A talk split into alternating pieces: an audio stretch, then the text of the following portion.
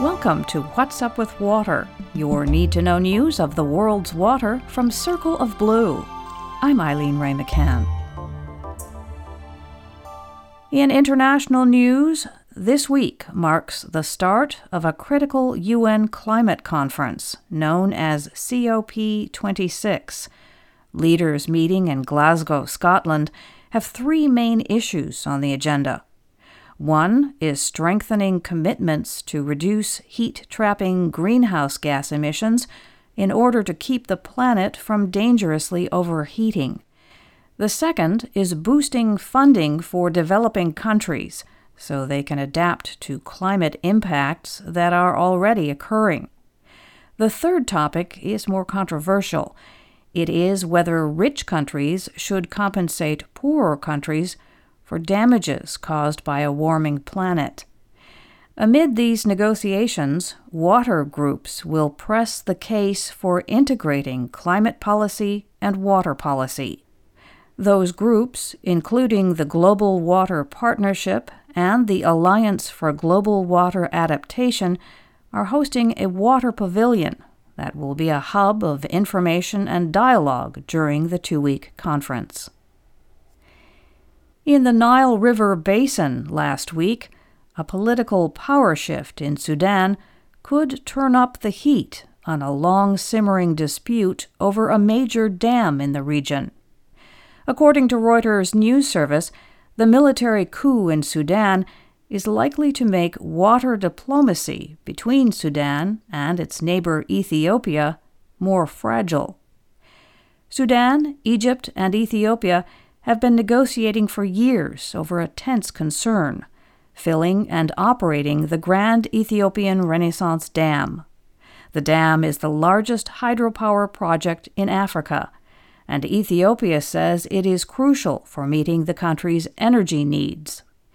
Egypt and Sudan sit downstream of the impoundment, and they have long worried that the project could reduce their precious water supplies.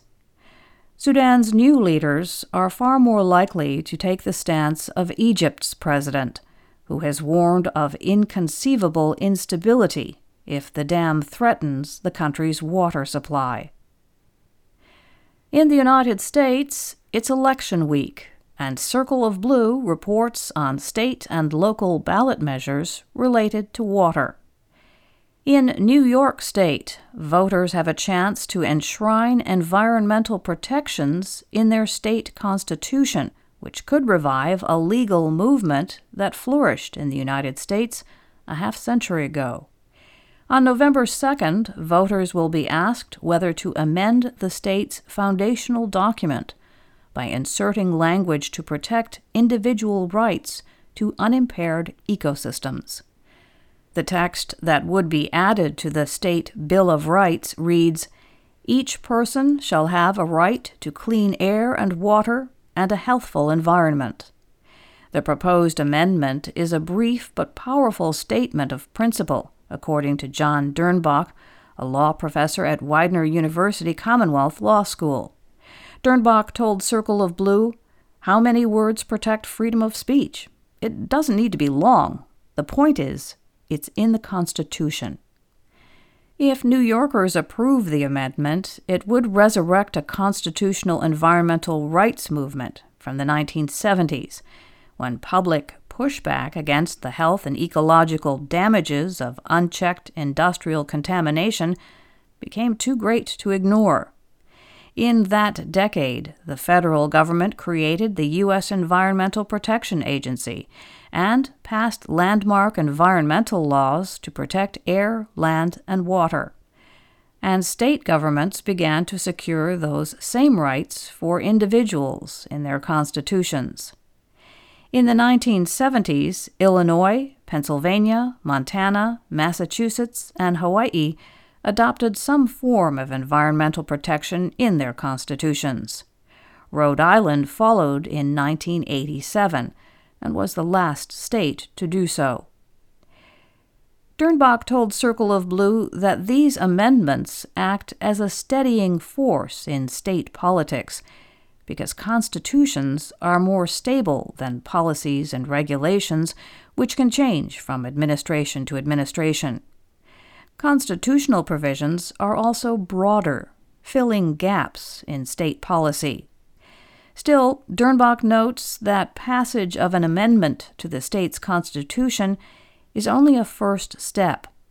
Equally important is how the judiciary system recognizes the new language in rulings going forward. Dernbach said that Pennsylvania's courts did not take the Environmental Rights Amendment seriously until 2013, when they invalidated parts of a state law that encouraged oil and gas development. The state of Maine also has a ballot measure linked to water. This hotly contested referendum is focused on the future of electric power in the region. The electric company Central Maine Power got its state and federal permits and began construction on a high voltage transmission line called New England Clean Energy Connect. The power line is 145 miles long, stretching from the Canadian border to Lewiston, Maine. If completed, the line will deliver hydropower generated in Quebec to Massachusetts in order to fulfill that state's clean energy goals. A small fraction of the power, about 5%, will go to Maine. Citizens petitioned to get a vote on the project, with a measure seeking to halt it. Question 1 on the statewide ballot asks if Maine voters want to ban high impact electric transmission lines in the region where construction is taking place. Groups who support a ban do so on several grounds.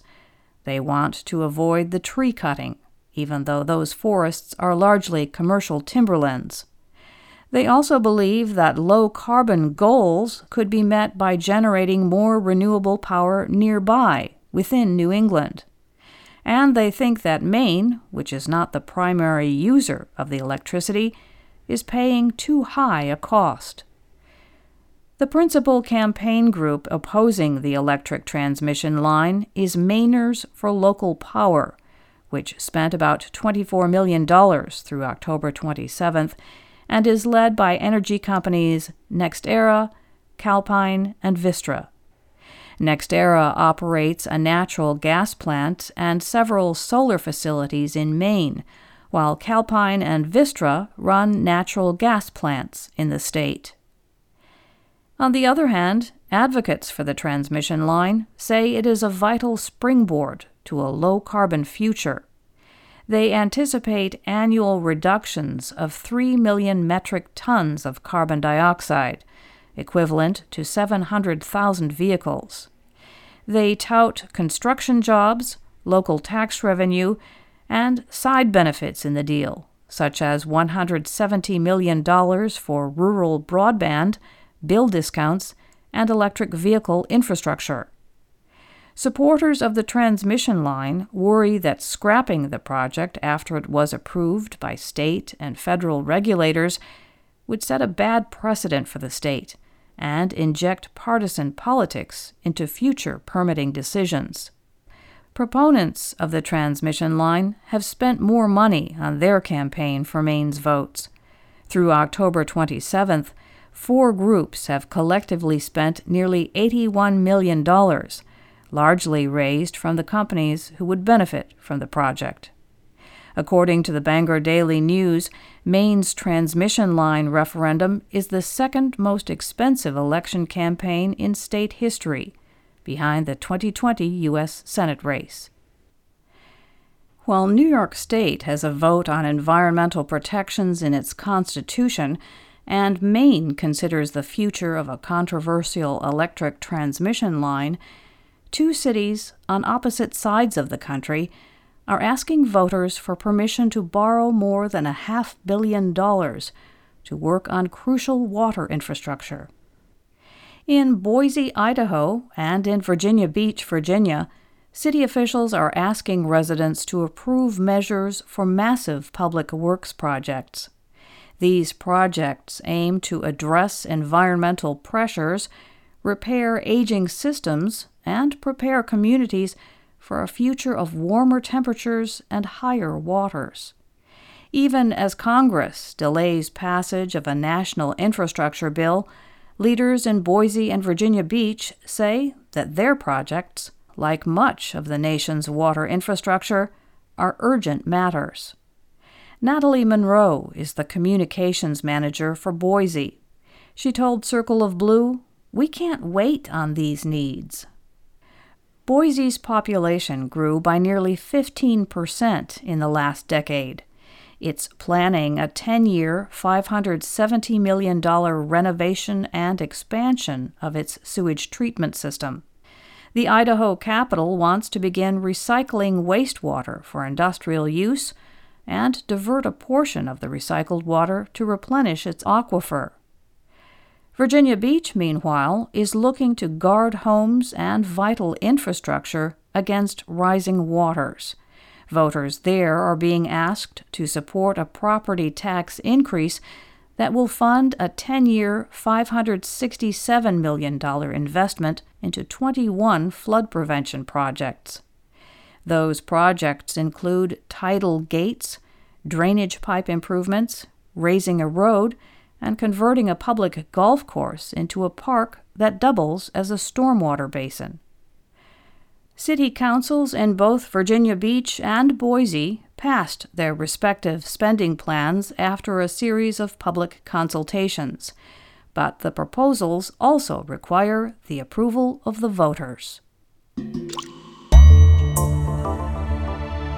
And that's what's up with water from Circle of Blue, which relies more than ever on your support for independent water news and analysis we've got our own proposal for you.